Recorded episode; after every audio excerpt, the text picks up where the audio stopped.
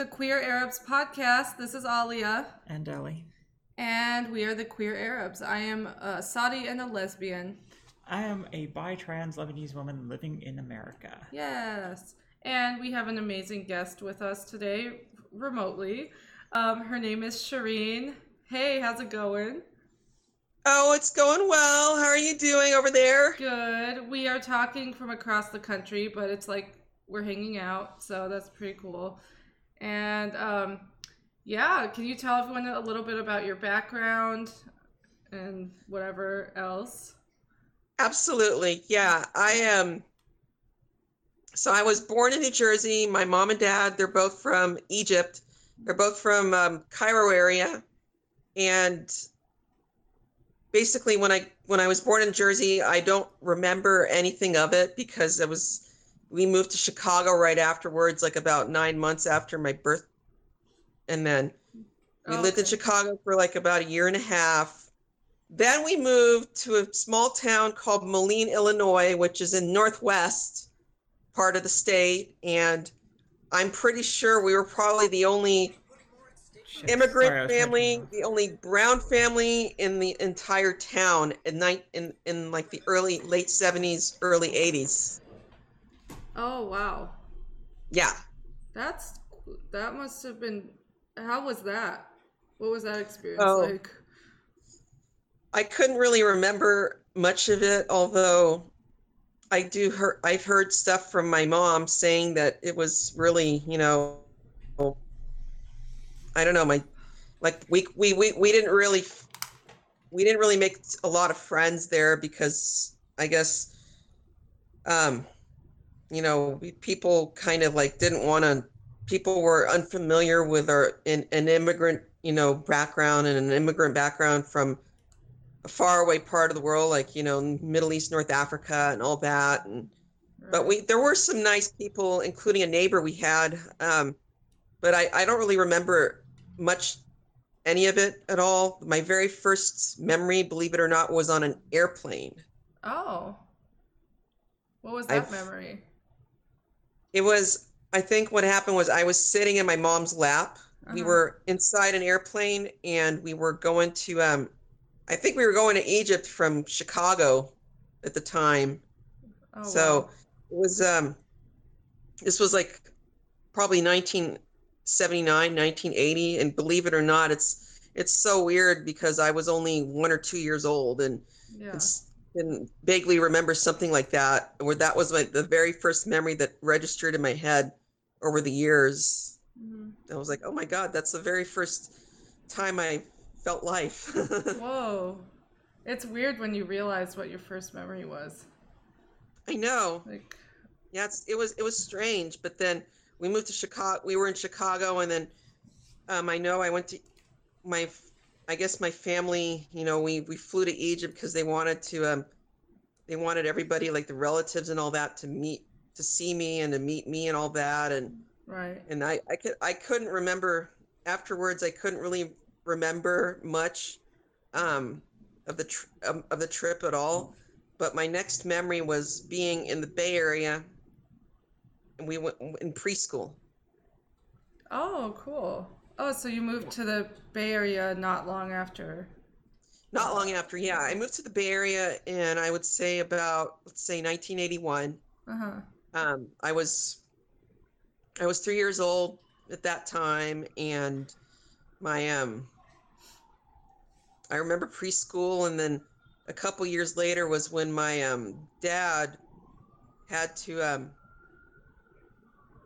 what was it he he got a he got a job with the government in in one of the Japanese islands and was uh Okinawa Yeah. and so we went over there. We flew over there, and then I went to um, I actually went to kindergarten in Okinawa, Japan. Oh, awesome. Although that was on a military on a on an air force base, and all the Yeah. students at the school were American. You know, they were all they were all children of service, either service members or people working in the government as as some you know some kind of um, non-com I guess a non-combat position, if you will, like accountants or doc medical or Yeah. you know working in just working on the air base. In other words, it was Oh. the air base was called Kadena, and we Mhm. lived in we lived there for maybe I'd say about a year and a half. Um, and it was I think I really oftentimes in my life look back to my memories in Japan because I think that I really I it was like it was really nice to be in another country at the time, gr- you know, growing up because I think that stuff like that is what really exposed exposed me to traveling and had piqued my interest in it and made me want to um, make two trips a year to throughout the world like I do now. Yeah, that can really, yeah. Um, during your formative years, that's what you know the the travel you do or whatever, any exposure to anything that makes a difference for the rest of your life. Yeah. It's really cool. Um, so then, okay, so then you guys moved back to the Bay Area after that. Yeah, we moved back to the Bay Area in 1984 and at that point I spent the rest of my childhood in the Bay Area um, until I graduated high school. Oh, okay. All right. That's a Yeah. cool area to get to grow up. It was Yeah. it was nice, you know, although I remember being badly bullied big time when I was younger because um I guess the big reasons because I was um I was some unknown ethnicity like Mhm. Yeah. when I was in third, let's just say when I was in third grade, all you had white students, and then you had the only other students of color you had were either the Latina students or the African American students or Asian students. But I was like, I didn't really, I didn't fit into any of those categories. So Yeah. they're like, what's, what's your, you know, what's, what, what is she? You know, like she Mhm. doesn't fit. So, so like they treated me kind of like a freak of nature, you know, for at worst, I should say. And, you know, I was bullied big time. And I think I, I Yeah. really, I hated third grade and i you know, I ch- changed schools. Actually, I changed schools quite a bit when I was younger. Yeah. Did pe- did kids did kids have any idea what Egypt was, where it was, anything about it? I think all they knew about Egypt was probably from cartoons. Yeah. Right. possibly from cartoons, you know, and of course the cartoons that we had were like back in the 80s were like all the Bugs Bunny and the Woody Woodpecker and the and the Looney Tunes and the How was Tom and Jerry and Mickey Mouse. Yeah. how was Egypt portrayed in cartoons back then? Oh, I was just portrayed as a a sandy country with pyramids and no it it basically didn't portray it as a as a country with big cities like it like it has you know Wait, doesn't everyone live in pyramids? And i would get questions like that exactly doesn't everyone live in pyramids does everybody ride a camel there like you know God. like no they don't think they don't think they don't realize oh you know there's cars over there and people right. drive them Some of the biggest cities are in Egypt, in the Yes, world. or- you know, no or big the deal. biggest one over there cairo that's um eight was it, i think 18 million people in the Dang, I didn't even I didn't know it was that huge. It's Wow. huge You mentioned, and I know we talked about this like before we started recording. You mentioned that you are bisexual, and are you out to most people? I came out on Facebook as bisexual, and I think that it's something that I, I know that's a part of my identity. But then, you know, there's obviously there's varying degrees of it, and some Mhm. people could be directly in the middle, dead middle of the spectrum, and some people could, you know, veer kind of on the left or on the right, like whether it's attraction to the same more more attraction to the same sex or more attraction to the opposite sex but Mhm. i'm bisexual but i would say i probably sway more on the side of liking the same gender like liking other women Oh, okay. Awesome. Yeah. Yeah, Yeah, I, I I kind of know hear how that. we we know how Yeah. that goes. we know how that is. yeah, I know. It's like um it's it's it's like I'm like w- I'm I'm on the I'm currently dating right now or, or not dating anybody at the moment, but I'm I'm I'm like putting myself out on the market and I think Mhm. that um I, I'm I'm seeking a woman, like, and it doesn't have it doesn't matter, you know, what, you know, if it was a cisgender woman or a transgender woman, you know, I'm I'm seeking anybody that identifies as female, to, Yeah. um, in in general, um, Yeah. these these days. Although, I mean, although like when you get down to the fundamentals, I am bisexual, bisexual or pansexual. So Yeah. the difference between both being that bisexual inv- implies just two genders, the female and the male, and pansexual involves multiple genders besides female and male. Like there's also people who are non-binary in the middle, you know, and hmm and you could I could I see myself being potentially attracted to somebody who's um you know who identifies as non-binary Yeah.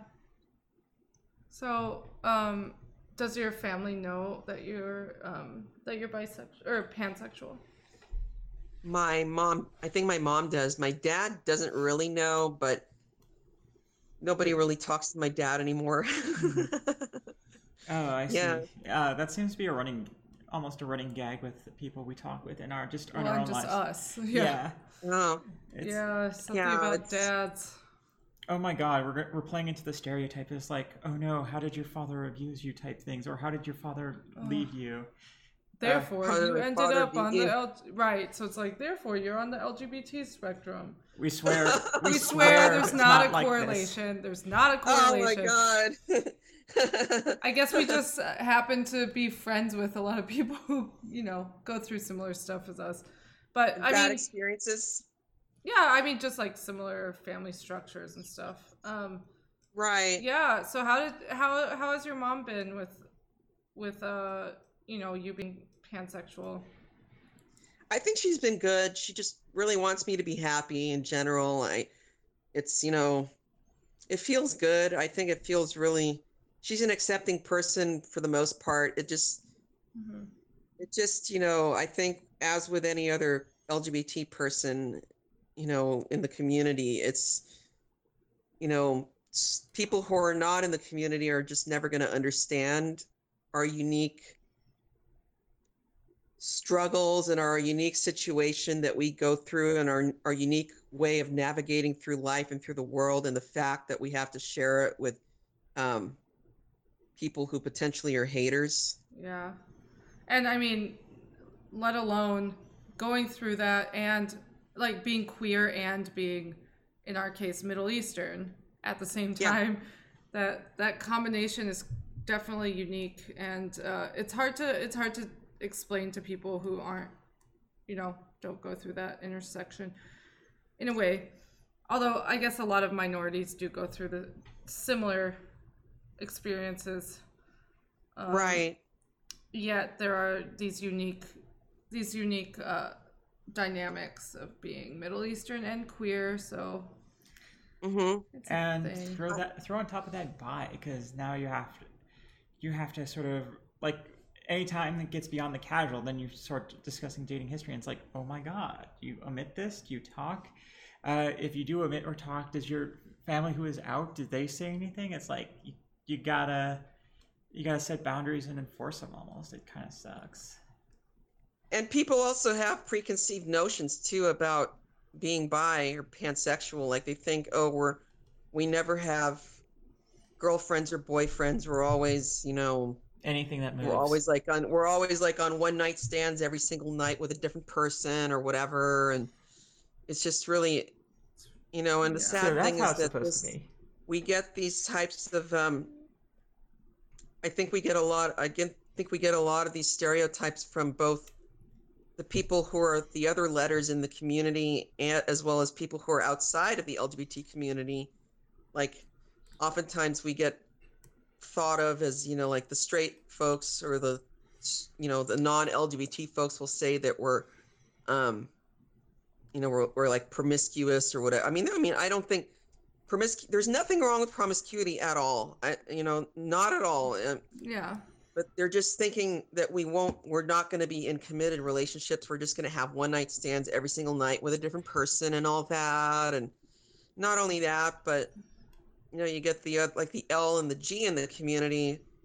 A lot of people they they believe that for the B, they're they the, the there's a big conception among some people in the you know in the L and the G that we're that we you know bisexuals are in denial about being you know either L or G where you know there's there's this Mhm. Unwillingness to acknowledge the um the spectrum like saying oh someone like this belief only in a person being monosexual meaning like they they they only they have to be attracted to only one gender and it has to be either the same gender or the opposite gender but they can't be attracted to both genders you know it's just if people if people constantly keep putting themselves in boxes like that that's just really Yeah. I Yeah. mean that they're not they're they're not only making it a problem for themselves, they're making it a problem for us, you know, and that's I think Yeah. kind of a selfish thing to do, honestly. And it's so unrealistic because I mean humans are so complex. So to try to simplify human beings that way is it, it just is not logical or realistic. By the way, darling, Right. how uh, promiscuous am I? How unable to commit am I? Yeah, you know, Yeah. aside from the fact that we've been together for over a year and a half, you know, obviously you being bisexual limits you. Yeah, it's like, well, Yeah. yeah, Mhm. it's, it's That's it's, sarcasm by the way. Yes, we're joking. oh, like you're talking about the dating pool here. Yeah, no, no, I'm just saying like I'm I'm just saying, you know, we're saying we've been together for over a year and a half. Mhm. Ellie's bisexual. Hey, And- And guess what everyone? We can be in a committed relationship. In our in our case like uh monogamous even. And Ellie can be bi at the same time. Mind Yeah, blown. Mind blown. It's your and fingerprint, you know, you're your still fingerprint. What? And yet somehow you're still a lesbian and all that. You're Oh, to I'm it. still a lesbian even though I'm with someone who's bi. Yeah, we, we don't change people, folks. Not much. Oh my god. Yeah, Yeah. the lesbian community can, you know, community, quote unquote, whatever that is. The lesbian pool can be very shitty to, you know, about the whole concept of bisexuality. Mm-hmm. It's like you're not a real lesbian if if Yes. you've been attracted to a guy at one point in your life. Or, Or- you know, worse, it's like, well, how do you how do I know that one day you're not just you're not just going to be sick of me and go for some guy? I can't compete with a guy. I'm like, really, really, really, Right. really. It's just this added insecurity people put on themselves for no reason. Right. It's un I mean, I just don't understand how people can just decide to put each other in boxes, especially if they've been boxed by the majority po- straight population their whole life and Yeah. you know you know saying oh we're putting you in a box because you're different and then they decide to go ahead and put other people in boxes because they're they're different from them you know and don't realize that we're all fighting pretty much in many ways the same battle here Right. Oh man. I mean, and then like, can you talk about your experience of dealing with coming out as bi and being Egyptian, and what what that was Oh. like? Well, I think what really helps, honestly, is getting to know other um, LGBT Egyptians and and and and Yeah. also like L- other LGBT Arabs in general. Um, Wait, they I- exist? yeah, that we we exist. We're out there. I mean, Yeah. who says, "Oh, there's no such thing as being LGBT in in you know in in in the in in Arab culture, Egyptian culture?" Right. Yeah. You got to get real. You know, you're like. Yeah. It's that it- evil Western influence again. Yep. It's that evil Western influence. Evil People will Western. say. That's Yeah. good. Yeah, that's good. It, it does help to talk to others in this with the same combo of, you know, stuff. Right. Uh, we are, we are a good we are a good stuff combo. We are. We're a number yeah, two error. I know we're really we are really good stuff. but I think that it really helps having a lot of LGBT Egyptian friends as well, and you know I I didn't which I didn't really have when I was living up in Seattle.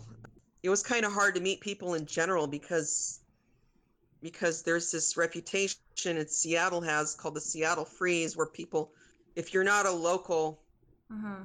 In Seattle and people find out you're from, God forbid, California, you know, they're they they all of a sudden say, "Hey, have a nice day," and then just Leave you hanging. Yeah, oh that's Oh, God. So Yeah. it was it took seven years to make good friends up in Seattle, and I still Oh, have good friends up in Seattle.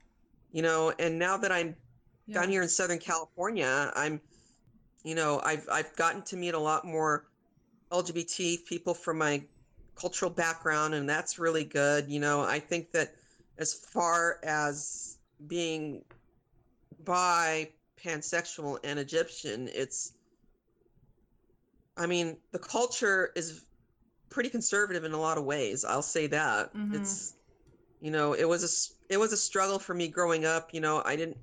It wasn't necess- It wasn't just having to um, navigate and try to find who I was um, and who I was attr generally attracted to and all that. But you know, there were just a lot of like being born in the states, being born in America, and growing up in America in the Bay Area. It was like really Yeah. it was it was it was it was tricky you know especially like you know when my own family was actually trying to s- sort of like keep some of our um, traditions from back home from from back in the homeland over Mhm. here and it's honestly you know i was i i totally fought it i'm like no i'm in america i want to be american i don't want Mhm. i was really fighting i was really adamant against you know not Yeah. What know, types of to be- traditions? Like what? Can you give examples? Oh, I would say some of them were like religious. Tr- some were, a lot of them were religious traditions. You know, a lot of them were like, Yeah. um, the way we interact with people, sort of like isolating ourselves from the larger community and saying that, you know, like, you know, we don't want to, we don't want anything to do with like, if, and the way, the way I look at it is, is that if a lot of, um, like like in our Egyptian community, a lot of people who are the Egyptian Americans here who are in this in America that are um that are that have immigrated that are that are, that are themselves immigrants, they often they if they if they see like a um a white person, they're automatically going to call them American, and to me, I find that extremely problematic calling a white Mhm. person American because it's like, you know, they they're gonna call if they see a black person, they'll call a black person black or or you know African American. If they see a La- Mhm. Latino person, they'll call them Latino. If they see somebody who's Asian, they'll say they're Asian. But if they say white, if if, if they see a white person, they're gonna call them American. These these can you see the what I'm getting at here? Definitely. Pro- that's such a problem. It's very problematic. Yeah. It's like stereotyping. It's like saying, you know, that only white people can be real Americans. Absolutely. In other words, it's, it's, just excluding, BS. Yeah, it's excluding huge groups of people, It's huge like- groups of Americans. It's like certain people Including don't want Native Americans too. Right. Yeah, it's like certain people just don't want uh, America to be perceived or be a multicultural society. You know, And you know, sadly, president. I think when I talk to uh, when I talk to other, you know, like when I talk to immigrants, some immigrants from Egypt over here, you know, like they, I got to tell them, hey, you know, there's Americans can also not, Americans aren't also white. They can also be indigenous, you know, native here. They can also be, you know, from Latin American country or from Africa, or, you know, have root, roots in Africa or from um, East Asian or South Asian country or from the Mhm. Pacific Islands, even, you know, anything Yeah. like that. But, you know, it's like, I don't, it's this whole sort of white people are considered Americans thing. That narrative is something my dad himself has really like, he's, there, Was, he, it was very evidenced in him, right? You know, when Mhm. growing up, I saw him doing that. And then, like, I automatically, I automatically, because of that, started emulating him in that way when I, re- you know, and then later on, it didn't take long for me to realize how, you know, that that view of seeing only white people as quote true Americans is very problematic. Right. Yeah. I'm sorry. Excuse Ellie, growing up with two parents from Lebanon, did you have any similar experiences? Uh, keeping the traditions alive, our tra- we weren't like overtly religious, so our family traditions kind of stayed alive because the, our family tradition was coming together, having huge meals together, getting all the kids and the family in like one room and chatting it up and bullshitting it. It was great, but we didn't have the religious aspect. Conversely, um, with the whole American thing, my parents, my family tried pretty hard to be like to American it up, whatever that means. But you know, it's oh, just it's like the assimilation. Yeah, thing, like we always had like a means. flag hanging from our front, American flag hanging in front of our front door, and all that good stuff. And I was just like, really? That's like, Oh, that's kind of like another. Yeah, that's kind of the flip side as, uh, of what uh, Cherine was talking about. it's like, yeah, we didn't have the, uh, we didn't go for the religious stuff, but we didn't try to act like it. But we also did, you know, we tried to very hard to sometimes literally and figuratively wave the American flag and you know declare our Americanness. Yeah. even though you know whenever the middle east became the bad person in america's worldview you know we got shit for it too. So and americans aren't and when it comes to america at war they're not pretty it's like brown people are brown people are brown people so yeah. Hmm like are you brown Right. enough? We were probably at war with you. So Yeah. it's, it's kind of weird like that. Hmm america is weird. I mean, yeah. Yeah, and like Yeah. yeah I just and something I've noticed even within the LGBT community or queer community, it's like I think the like queer minorities or you know brown people within the queer community could be way better supported by by other queers than they are. Yeah, but we could Mm. also have a few more people step up and represent as well. I mean, Yeah, you know, look look at how many out queer Arabs we know. that's I know, but it's I, I also understand that it's dangerous for a lot of people to do that. Yeah, but still, we need more people stepping up. Right. Yeah. Which is unfortunate. Yeah. I mean, a lot of people just aren't in a situation where they can Yeah, which we- without losing everything. we have discussed this to death, though. I think. I know. Uh, but you know, here we are. We're doing it. We're probably doing. We're doing a uh, interesting job of it at times, but we're doing it. Yeah, we're kind of figuring it out as we go along. And I mean, how else would we do it? Yep. You know, if some people would step up, hint, hint, nudge, nudge.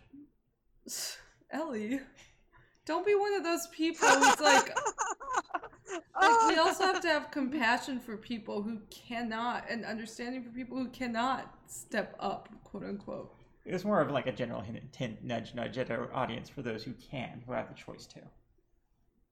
I know. a Uh, lot of our audience has done so. I and know, I know, Continues to do so. I'm, I'm, I'm trying to stir the pot, as it were. I know, I know.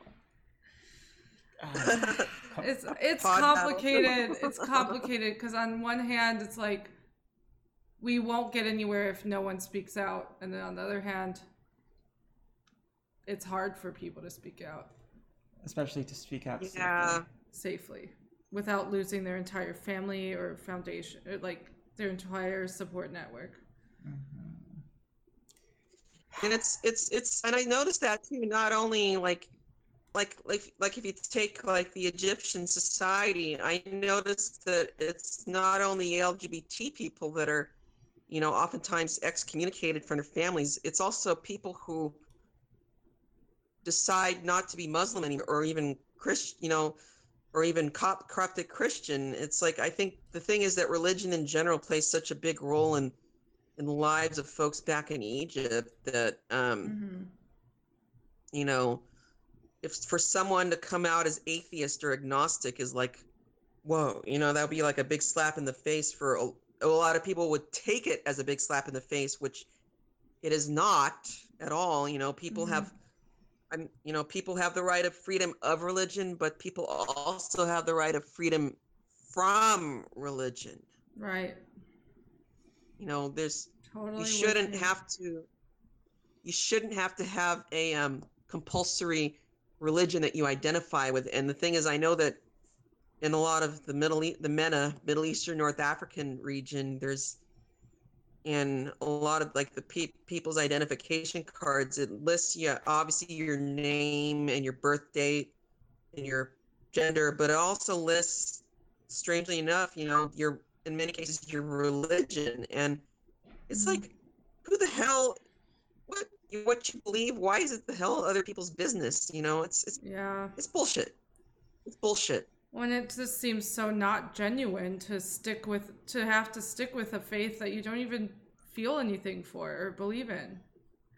no like what if you want to let's say you grew up muslim what if you want to become a buddhist you know Mm-hmm. someone should become a buddhist without being judged you know they shouldn't they shouldn't be judged for it they shouldn't be you know Mm-hmm.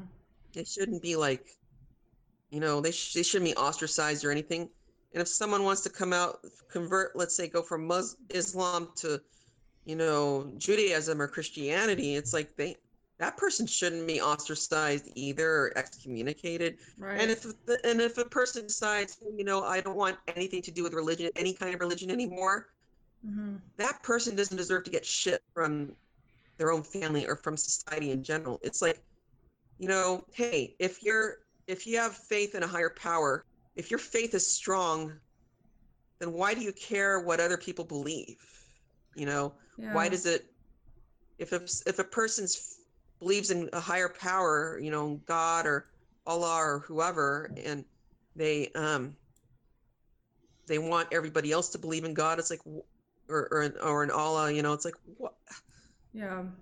why is it their business? I mean, they want to they want other people to believe the same thing just so they could make themselves feel better and that so they could get more so that they could possibly, you know, be most likely to go to go to heaven if they when they you know when it turns to judgment day and all that, you know, it's just this is just this is crap.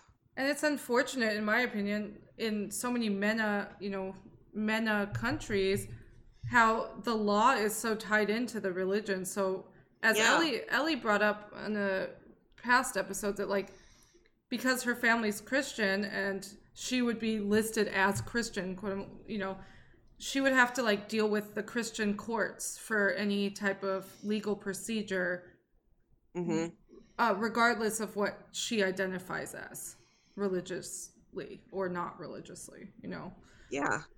But yeah, because they that complicates things because it would also um because having someone opt out would mean like well what law does apply to them you know and no one really wants to set up sort of a secular court system i imagine. Yeah. Or admit that's, that's going to be a thing just because of what a large role uh, religious belief plays in the middle east. So Yeah. we can't always we can't escape it and it's just been around for so long it's hard for people to get away from so. Hmm is that how it is in egypt with the court system and stuff do you know if you know I believe it is. I bel I haven't I haven't been in 24 years, but I believe it is. Mhm. You know, the if you're and it's oftentimes used for um, inheritance cases and right you know like if somebody passes away, you know like who gets this who gets the share of you know belongings or yeah assets, money, land, whatever you name it, you know, and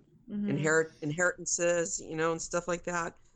I That's think true. I think it's like that over there, you know, but you know, they shouldn't have these religious courts. It's it's it's stupid. I mean I mean, it, yeah it limits sets- people's ability to really explore religion for themselves right. I mean, I like, do think- yeah.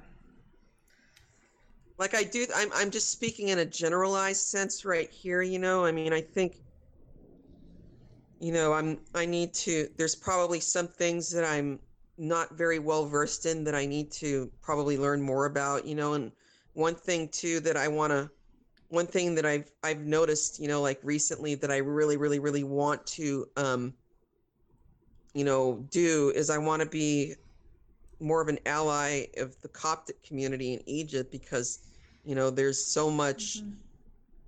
in Egypt. There's so, I mean, there's like 90, it's like nine, they say it's like 90% Muslim and 10% Coptic. And there's just so much discrimination out there against people who are, you know, who identify as Coptic Christian. And it's really, you know, it's, it's, it's basically like, I'm, I was reading stories like, I don't know if this is true or not, but I read something about how like, you know, on the on the national soccer team, you know, the the um, players can't have to be Muslim and all that, and and I'm Mhm. I think with that, it's probably I don't know I don't know if that's the the same case with you know like people wanting to be in the presidency or all that, but in a nutshell, there's just so much discrimination out there against the Coptic community in you know in Egypt, and I want and I've you know I want to be I want to be more aware. I want to be more woke about the community and all that, and you know the s- the struggles and you know mm-hmm. maybe in my own maybe my own privilege I might have had you know growing up and as a part of the diaspora as somebody who grew up Muslim. I think it's great that you recognize there is a a specific type of privilege um, being Muslim within the Egyptian context or Egypt, you know, Egyptian community Yeah. context. Yeah, Um, and yeah, I think it's our last guest said something to that effect. Like it's important for us to all recognize our own privilege, whatever it is. Yeah. right. I mean, we recognize our privilege as, as two queer Arab women living in America. We can definitely talk about it with far less consequence to say than say someone living and publishing in Saudi Arabia. Right. you Yeah. know, for an extreme example. But even then, like anywhere in the Middle East is just not friendly. Yeah, it's a lot harder. In general, yeah. So we definitely think about that a lot and about It's- how and uh, on on another episode this uh, Miriam and I talked about being half Arab and how well and Ellie too like we all have kind of skin that's on the lighter spectrum we could we're white passing if we really want to be and that's Yeah. a type of privilege so I think it's good Yeah. kinda- I think. Oh, I hope I, I didn't want to interrupt. oh no go for it Oh, okay. Yeah, there's also, I mean, the, the, the truth also of the matter is that when I, you know, coming to America, when your when your family comes to America and you have kids here and all that, you know, this the sad thing is that once you come the- when you come to America, you get categorized. Mm-hmm. you know some people like if like you know and i mean obviously let's let's let's um take a comparison maybe between you two and me you know obvi- i mean i'm obviously a dark a much darker skinned arab you know and then than both of you and i think but the thing is that i don't really think in general terms of you know i don't like to think that that I feel disadvantaged in any way. You know, I mean, privilege. I mean, there's privilege out there. People have different privileges, but you know, I Mhm. don't want. My whole thing is that I don't want to force myself to identify in a certain way or not Mhm. identify but i don't want to i don't want to force myself to i to act underprivileged mhm just to make another person feel better. I don't want to, you know, like you know, hey, you know, I might I might have darker I might be one of the darker skin, you know, as an Egyptian. I mean, yeah, and Egyptians, you know, are like we're we're we're we're we're a mix. You know, there's a lot there's a lot of Egyptians who are darker than me. There's a lot of Egyptians who are lighter than me. There's a lot of them who are this about the same skin tone as I am and you know, I think that I think, you know, I like to think of myself in terms of a sort of a cumulative effect, you know, it's like, you know, hey, you know, I might I might have the dark s- the dark skin, which you know, obviously in America, you know, the darker your skin, in many ways, you know, the more ostracized you are, or the more you know, unfortunately, as we're seeing these days, you know, might be more targeted by the police or whatever, Right. you know, and shit like that. And I think, I think that what helps me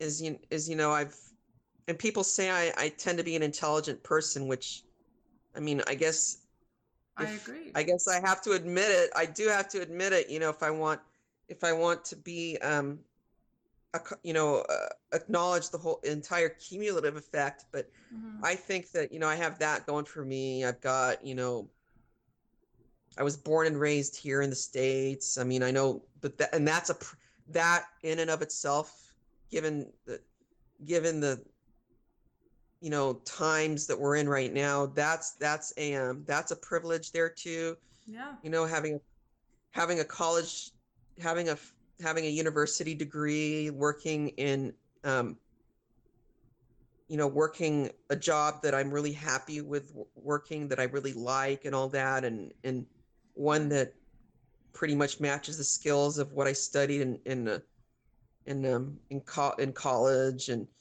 you know and the fact that i travel a lot you know i think that i could probably see that's probably made a lot of people you know like in my facebook community kind of jealous. And i and i can understand you know it's i'm i'm i mean i don't want to brag or anything but i think that um these opportunities have come for me and i just want to you know when these travel opportunities come i just want to take it. Like for an example i um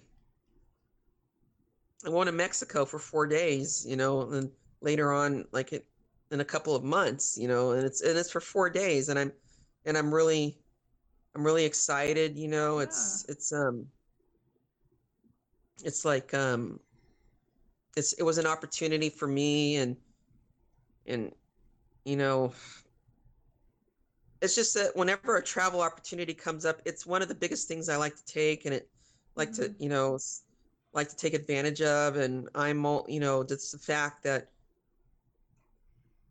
you know gladly i'm not married right now or and we don't have any kids except i have one cute little fur baby Mhm. cat Yeah.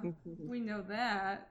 We know Yeah, how Yeah. that is. But yeah, that that kind of comes back to the whole being bi and Egyptian thing, because a lot of Middle Eastern identity is strictly tied to gender roles and gender identity. Uh, Yeah. You know, how's how is being bi impacted like your relationship with your folks, with your community? Like, have they I started? think- a- have they started to ask you the dreaded grandchildren question? You know, how have you how have you addressed that you know how how have you been like navigating within sort of the egyptian immigrant community with the sort of word out that you're by at least with some people Yeah, I think that um I have to tell you that I'm very fortunate. I never got the whole children, grandchildren question, you know. I mean, if obviously if somebody, so Yeah, if- lucky so you privileged know, I I know, and and the thing, yeah, that's that's that could be a privilege in and of itself too, you know. And I just um um yeah. I know a lot of people in the MENA diaspora end up, you know, get, you know, who are who come out as LGBT get questions like that, and it's like I'm I'm glad I didn't, you know, but Yeah. you know, then again, it's like I feel like my um I feel in certain ways I was ostracized in the in the family, even though I have an accepting mom. Like I felt like I think it's it wasn't just my my queerness, you know, it was also my um I th- I I sometimes think I might be somewhere on a on a on a neuroatypical spectrum, you know, which is what people oftentimes you know will place conditions like autism or Asperger's on and you know or or being ADHD and Mhm. I think it's the fact that I've sometimes struggled in social situations a lot growing up that that's Yeah. kind of that's kind of made me especially when I've gone back to Egypt to visit family that's kind of it's kind of made me a sort of not necessarily ostracized, but I feel like I would I feel like my relatives around me would get a little more frustrated with me and that in turn would piss me off. You know, I'd be like, why are you getting pissed at me for no reason? You know, it's, it's it was it's, it was bullshit. Do you but feel- you know, I Oh, sorry. Sorry to interrupt. Uh, well, do you feel ahead. like do you feel like it's difficult to talk about those subjects within the MENA community, like autism or oh any, yeah, any like yeah, that's kind of the impression I get too. Yeah, I mean, we're we're since I know that some of us who aren't out are under a lot of pressure to be sort of, you know, the model kids or the model minor- minorities, depending on who's looking. But you know, uh, in the Middle Eastern community, we don't talk about mental illness much. Not Mhm. You know, and we definitely talk don't talk about it to especially to somebody's face. We definitely hear the oh she's crazy, she's got you know she's got that Yeah. disease or she's got the schizophrenia Yeah.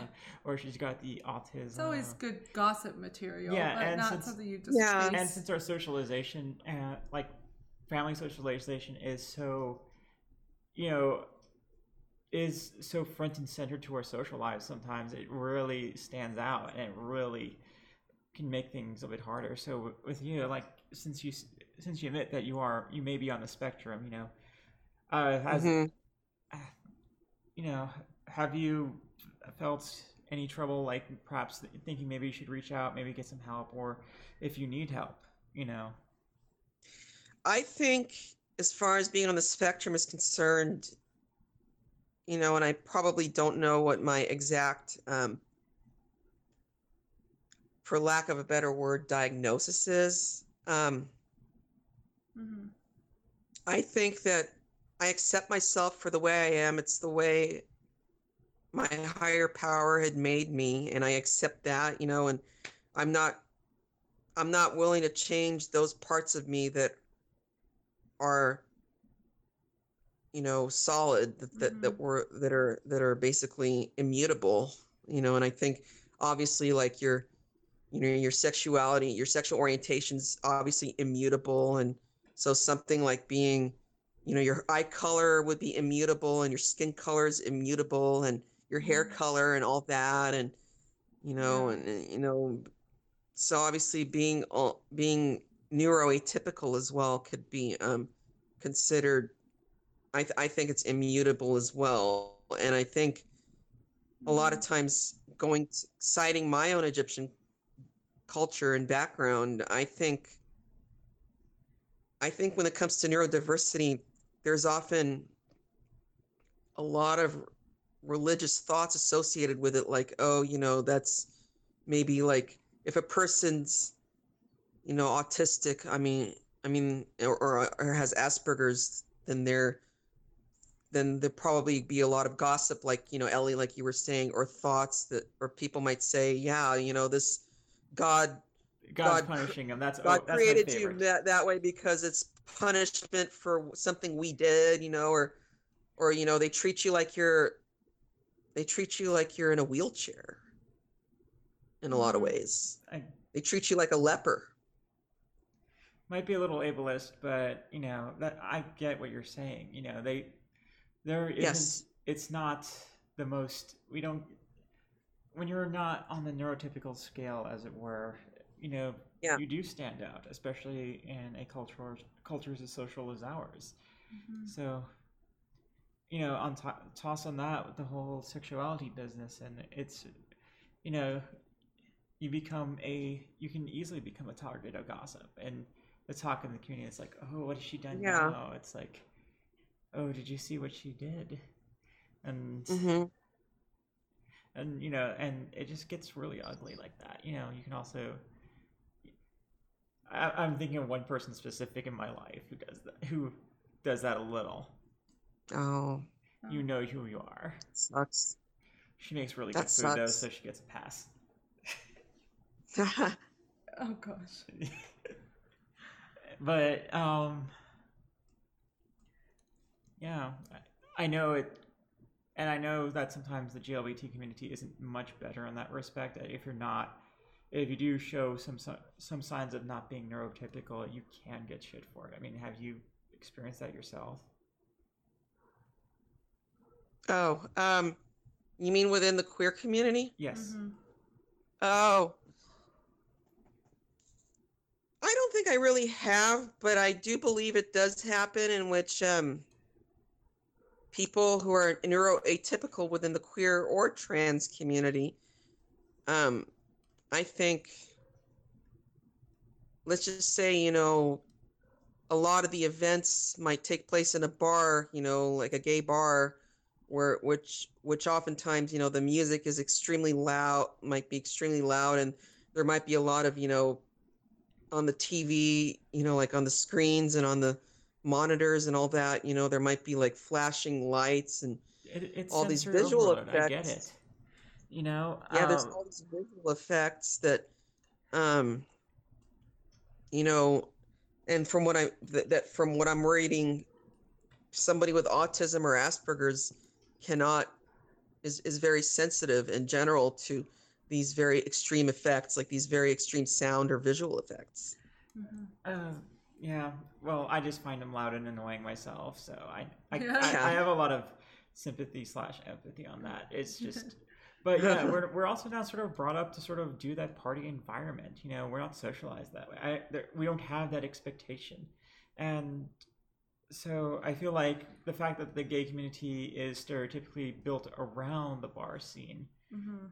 you know presents us with a lot of dating challenges as well because you know if we're not in a large city where there's a lot of queer people congregating or able to able to congregate we kind of get stuck into the well do i go join the queer white people at the bar or do i try to do it online? And it's just it's just a really hard community to break mm-hmm. into when you're just not well socialized for it you know? Right. Yeah.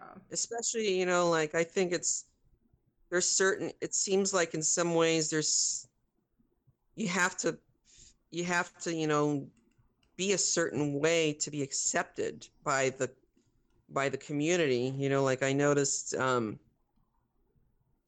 like i have you know like i have friends of mine let's just say who are you know gay metalheads you know and i know like I've, t- I've, you know, from what I've, the conversations that I've seen, you know, I think that there's a lot of, um, like the, you know, sort of ostracism within the gay community of people who happen to be gay but happen to like the, the genre of heavy metal music.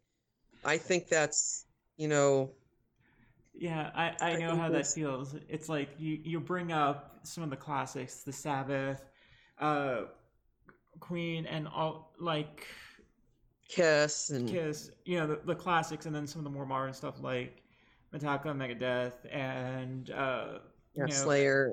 yeah, and then, then once you get in sort of the more niche stuff, you know, the black metal, death metal, uh, Yeah. power metal, you know, a lot of people's faces start going blank. But I think we just did that to like most of our audience with this sentence. But, yeah, like, that probably, yeah, that probably really like threw a wrench into a lot of people. Like, what the hell are, you- what are you talking about now? this is now the, yeah. yeah, metal. This is now the metal episode. I'm just saying, yeah, metal in solidarity with you too. But, uh, but okay, so now that we're we're on the topic, you know, there's a stereotype that the metal community is very very heteronormative, he- very straight, very masculine. And to be honest, while I do see like signs of that, I'm I don't feel like that's enforced at least in the local Houston area. How about you? You know, do you do you feel like it's do you feel like the sort of the strong stereotypes are there and enforced or what what are your feelings on that? I think with as far as the stereotypes are concerned, you know, um, with with metalheads, it's like I think it comes mostly from the high schoolers because in my experience when I grew up, you know, I had I some there were time yeah, I had metalhead friends, you know, growing up and you know, there was there was a in a way, you know, this sort of like you have to listen to, you know, this type of death metal, you know, or or black metal if you you know, or else you're not metal enough. You know, metal enough. Metal, I guess, as an adjective meaning cool, you know, or mm-hmm. badass or mm-hmm. oh whatever. Oh my god, I, I I know this. I know this so well. But yeah, and it's like I think that yeah, you you do see some heteronormativity, but I think it's changing right now, and you know, like fortunately, we're thankful for pioneers like um, Rob Halford from Judas Priest, which I am really, really, really fortunate to go ahead and see tomorrow in concert, which is going to be so Lucky you. cool. nice. and of course we have the late Yeah. great Freddie Mercury. And we have, of course, we have Freddie Mercury. You know, we've got, you know, I know I, there was like actually three people in death and black metal like bands, you know, who I know like there's one from Gorgoroth, you know, who was openly gay, and there's two guys who were in the band Death who um they're sing their vocalist their vocalist Death, you know, Chuck had passed away like 10 or 12 or so years ago from cancer you know, rest in peace and all that. And um, but yeah, I think we're seeing changes too. You know, like we're seeing also the the um, band Life of Agony. You know, there's the um, singer Mina Caputo. She's openly trans. You know, and you know, I, I give I give her my undying support and all that, and everybody in the community. And You go, you girl. know, and of course you have in the punk rock community, you also have Laura Jane Grace and and against me and oh you know, man, she is so awesome. I you, know, You've isn't showed great? me against me. Yeah, It's a, I really like the music. yeah. The what was the album? Trans Dysphoria Blues. Mhm. That was transgender dysphoria blues. yeah. Yeah. That one was so good. Oh, maybe we should link that one. But Yeah, we should. but yeah, um, I think there's like a lot of self awareness within the metal community at times of like what a stereotype we can be, and we sort of just run with it. You know, we like you see a lot of self awareness, especially like with specific bands. Gwar, I'm looking at you. You know, like they're aware Yeah. of how like how absurd they are at sometimes, and it is sort of like enjoy it. Like there there are some I've seen some progressive folks in the metal community like I've seen, you know, the guitarist from Testament, Alex Skolnick, he's very open-minded about a lot of things, you know, and I like I've seen him post, you know, positive posts on on Instagram about, you know, like let's just say, you know, like when like uh, you know, like about LGBT people, you know, in the metal community, and that will also include the um. I think is is she like a, a senator in Virginia, Danica Roem? She's she was she was a vocalist in a band over there called um I can't I can't remember the name of the band, but she she was she's not only part of the people. community, but she's so metal. Sorry. Oh, I was just saying, spontaneous interviews, people. We are the maximumist of prepared. Not really, Yes. That's us. Yeah, but yeah. that's cool. Um, oh, we need to do the noun game before we wrap this up. Yeah. Okay, let's just have Cherine pick some nouns. All right, okay, Cherine, noun us. so Cherine, give us Yeah. three completely random nouns. It can be anything at all. Three nouns. oh, just in general, Yeah, If it's a noun, it's good. yeah. globetrotter, Uh huh. metalhead, Nice. um, cat. Nice. that Alright. just says because I have a cat. So Yeah. I love it. Okay, so we're gonna ask you questions based on those nouns. So I'll start. What is the best thing about being a globetrotter?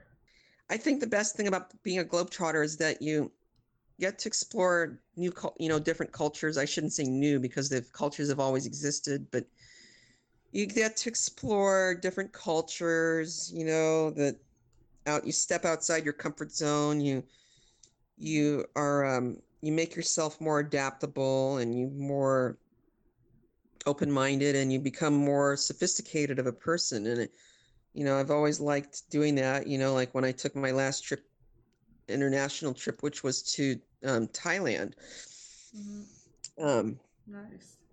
i really learned a lot of you know new things about oh not new well i guess things about the thai culture that i didn't know that you know i that i really appreciate and Yeah. you know just it's really i and it's so weird you know like that i tend to tr- i've tended to travel a lot of times in the past few years on a whim because i guess Oh, it helps I not having any kids or having any yeah. you know having any spouse or anything like that it's just really like i think all those two things have really helped me you know become more of a spontaneous traveler I love it. Yeah, I'm so with you on that. My Mm-hmm. favorite thing. Uh, So, as a metalhead, what would you consider your quintessential album? Not like the metal album of all time, but what is the most metal album for you? What's your favorite? What's what what album would define you as a metal person?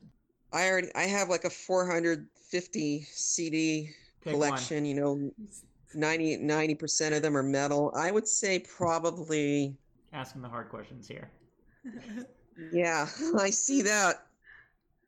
Well, I know you see, I, I have a Misfits poster up there, you know, right behind me, but I think that um the album Deicide, Once Upon the Cross by the band Deicide is probably the most influential death metal death metal album that I have, you know, because it's pretty it's pretty aggressive. It's really, you know, the riffs are very very intricate and very like you know just very schizophrenic I, I for lack of i hate to I hate to I hate to you know use sanist language or ableist language or anything like that but i just like just like the sound of the guitar riffs and the drums are pretty fast and you know benton does a good job with the vocals and the growling and all that i think i think that's a really good album to have it's i mean i, I know it's not for everybody because they're pretty that that band is pretty you know open about being anti-religion in particular like anti-christian you know and all that and you know but I- it's just I, I I, can get behind that. but you know i just listen to the i just listen to music for music i don't listen i don't sing along to every I hardly I should say i hardly sing along to any metal song or or growl or not not growl sing along or anything like that. It's just there's too many songs and it's just really you know there's no need. The the sound the instruments that are being played at the time i think that's enough to make a good make a good you know impression on a person. I mean you don't the vocals as far as the vocals are concerned you can't have vocals that are um you know people are i mean to have vocals you have to have words obviously most of the time but you know it's the quality of the vocals that sometimes what i look a lot of times what i look at and i don't i don't look at the lyrics oftentimes it's what i look at is the quality of the vocals I'm in addition and the to the- presence. yeah and in addition to the um, instrument instruments that are being played in the song or album Yeah. So Oh, and cat. Okay. I got one. What's it. what is your cat's favorite metal album? ooh good question um Is your cat a metalhead? she is a metalhead. I always wanted to make her a little metal jacket just like one one that i have on my own. There's actually you can go on google and God. google cat metal battle jackets and you'll see cats. With very you know these these these like Oh my these little coats. Yeah it's really funny and cute. Ah. And- but i think my cat's favorite band is or metal album will probably be um i would say either Deis, that deicide album i mentioned or maybe behemoth album Ev- evangelion Oh, interesting. yeah All right, so I guess it's time for you. It up. I guess we're wrapping it up at this point. So, is there anything else you wanted to add to this whole conversation we've had at people today? Yeah. What I would like to say is that you shouldn't be afraid of who you are. And if somebody wants to give you shit for it, fuck them. I approve of this message. So do I. That was a great closing. This is the fuck 'em. This is the fuck 'em episode now. Welcome episode. Yeah. So everyone, you can reach us at the queer arabs at gmail.com at uh, the queer arabs and uh, at uh, sorry the queer arabs no spaces nothing at Insta on Instagram and Twitter and then we're on Facebook the queer arabs Yes, the is very important. We're very self-important with the the. well yeah, Don't mistake us for those other queer Arabs if they exist. yeah so and Cherine can if people have feedback or questions for you can they direct them to us or do you want to give a way to contact you it's up to you I think that they could contact you and we can Um, pass them on yeah, we'll pass along the messages. yeah yeah, yeah, yeah, yeah. That I think that's good. that's good. You know, I I don't I don't want to really I I don't I mean I I didn't want to like put the burden on you or anything. It's Oh no, it's not a burden. I I think your email address has your full name, so it it might be good. Yeah, look, it might be good to just do it through a Look, like- we'll we'll just be those. Uh, we'll just be your uh, press staff for this one. So oh yeah, Joint's chief of staff. absolutely. yeah, So and if not, our secretary shall deal with that. Isn't that right, Tally? yeah, our cat is our secretary. She just looked at us in disgust. Actually, we Uh, are I her secretaries in life. Mm, Anyway, Anyway, so thank you, Cherine, for coming on. It was you're awesome. awesome. You were really. oh, you guys are awesome too. Thank you so much for having me. Yeah, This is this was such a pleasure. I it was great. you know I I wanted to I wanted to say pretty much my whole life story here, you know, but obviously there's well, you know We got we, we we can't really we can't really tell your whole life story anyway. It's it's it's it's, it's, I know. it's impractical. I know. But maybe in the future we can have you on for another episode and like talk about other stuff, like Sure. even more stuff. So Absolutely. awesome! Thank you.